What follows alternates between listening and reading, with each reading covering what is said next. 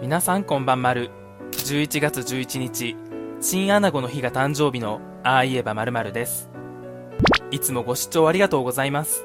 皆様に視聴していただけることが最高の誕生日プレゼントになっています。ちなみにおかんからはポッキーをもらいました。お礼としてクリスマスにラッシュの石鹸をよこせと言われましたが、さて本題に入ります。道志村キャンプ場行方不明事件については、最近全く話題に上らず、事件なのか事故なのかさえわからない状態で、このまま風化してしまいそうです。事件の日に何があったのかは気になるところですが、今回は全く別の視点で考察していきます。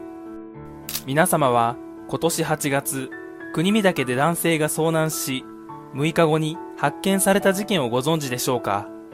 この男性はなぜ発見することができたのか？男性が見つかった事件と見つけることができなかった事件とではどこに違いがあったのか。もし何か違いがあるとすればそれが発見できるかできないかを分けた部分と言えると思います。今回は発見できた事件とそうでなかった事件を見比べその違いから子供が行方不明になった際にどのように捜索すればよいのかを考察していきます。まずは無事に発見できた事件を見ていきます。8月10日、熊本県と宮崎県の県境にある国見岳で男性が遭難しました。捜索の結果、6日後の16日午後に遊歩道から離れた草の上に仰向けになって倒れている男性を発見。男性は多少衰弱し、体に擦り傷を負っていましたが、命に別状はありませんでした。実はこの事件では、道志村キャンプ場の事件で行われなかったあることが行われていました。国見岳の事件は道志村の事件と同じ山の中で発生しましたが標高は道志村の山よりも高く捜索範囲も数キロに及んでいました。それにもかかわらず道志村では美咲さんを発見できず国見岳では男性を発見できたのはなぜなのか。2つの事件に差があるとすれば今後の捜索に役立てることができるはずです。行方不明者を捜索する人や空からのドローン捜索さらに SNS を活用した情報の拡散はどちらの事件にも共通していますが国見岳の事件では捜索隊がどこを捜索したか分かるように行動のログを残していました。そしてその行動のログを総括する人の存在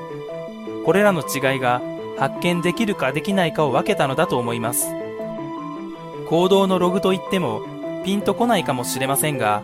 スマホの GPS を使い捜索隊のたどった道を記録したものといえばピンとくると思います。行動のログを残すアプリとしてはヤマップが有名ですが他にも無料のアプリが多々ありこれらのアプリを使えばどのルートを通ったのかが一目でわかります。試しにアプリを検索した時に行動履歴で一番上に出てくるアイシェアリングを実際に使ってみました。画像は私の地元にある千林商店街から1キロほど離れた場所にある白北公園まで移動した履歴になります。このように無課金でもかなり正確にルートを記録してくれています。徒歩の場合と自転車の場合を試してみましたが自転車の場合直角に曲がった時にもかかわらず斜めに移動した風に表示されることがありました。このことから一定の時間ごとに位置情報を記録してそれをつなげて表示していると考えられます。スピードの出ている乗り物に乗っていた場合はどこの角を曲がったなどの履歴は残りづらいですが徒歩であれば問題なく記録されると思います。この行動のログ一人一人の情報ではそこまでの手がかりにはなりませんが何人もの行動のログが集まればかなりの情報量になります。道志村キャンプ場の参考映像をご覧ください。あくまで例として作成したので地形を無視したルートを取っていますがこのように行動のログが集まれば捜索されていない場所が一目で分かり効率よく未捜索の場所を探すことができます。そうすればどんどん未捜索の場所が減っていき熱感知ドローンなどと組み合わせて捜索していけば最終的には発見に至るはずです。仮に発見できず事件だった場合にも捜索したはずの場所から遺留品が見つかれば事件だと判断する決め手になります。ちなみに GPS はスマホが県外でも使えることはご存知でしょうか？GPS は複数の衛星から得た情報をもとに現在の位置を割り出しているため高いビルが立ち並ぶ都会よりも電話が通じない山の中の方が正確な位置がわかります。またアプリを使用していれば電池の減りが早くなるので捜索の際はモバイルバッテリーも一緒に携帯した方がいいかもしれません。二度と同じような悲劇が繰り返されないために他に何かできることがあればぜひコメントをお願いします。そもそも論になりますが美咲さんが GPS を所持していればその日のうちに発見できたこのことに異論はないと思いますしかし、もしものことを想定して、子供を持つすべての家庭が GPS を用意することは現実的ではありません。こういうことは国が主導して、すべての子供に GPS 機能がついたタグの配布をするのもありだと思います。行方不明になる子供の数は年間1万5千人とも1万8千人とも言われていて、それらを解決する策としては、決して高いコストではないはずです。この国は国民に対してお金を使わなさすぎますが、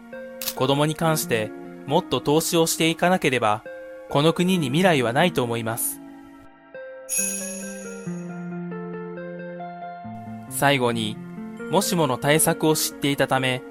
大事に至らなかった事例を紹介します。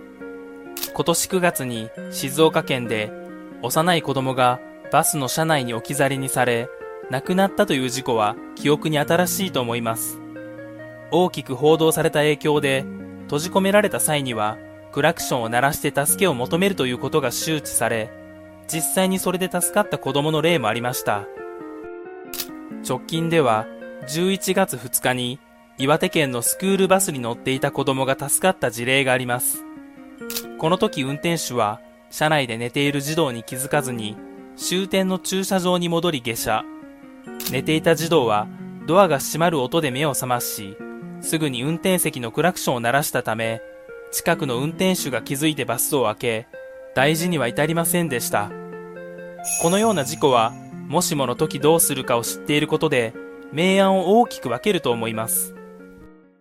短くなりますが、今回の本編は以上になります。